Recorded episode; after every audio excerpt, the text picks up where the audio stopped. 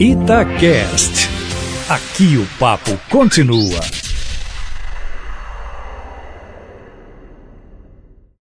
Eu critiquei outro dia a derrubada dos vetos né, na lei do abuso da autoridade, que virou uma lei de abuso da criminalidade, né, constrangendo juízes, promotores e policiais. Agora eu elogio que eles aprovaram uma emenda constitucional que vai permitir esse mega leilão, que vai dar mais de 100 bilhões de reais, porque a Petrobras recebeu lá um, uma parte do campo petrolífero oceânico né, de 5 mil barris e descobriu que tem 15 mil barris. Então vai ser leiloado o excedente, vai sobrar dinheiro para municípios, para os estados. O legislativo manteve o veto da cobrança de bagagem aérea, né? porque é justo. O Bolsonaro vetou bagagem de graça. Por quê? Ia cobrar bagagem de todo mundo, menos quem, mesmo quem não tem bagagem, no preço da passagem. Todo mundo ia pagar o mesmo preço da passagem com ou sem bagagem. Agora, quem tiver bagagem vai pagar o preço da bagagem. E quem não tiver bagagem vai pagar menos, menos passagem. E aprovou também a criação de uma empresa estatal que vai ficar vinculada à aeronáutica, à nave,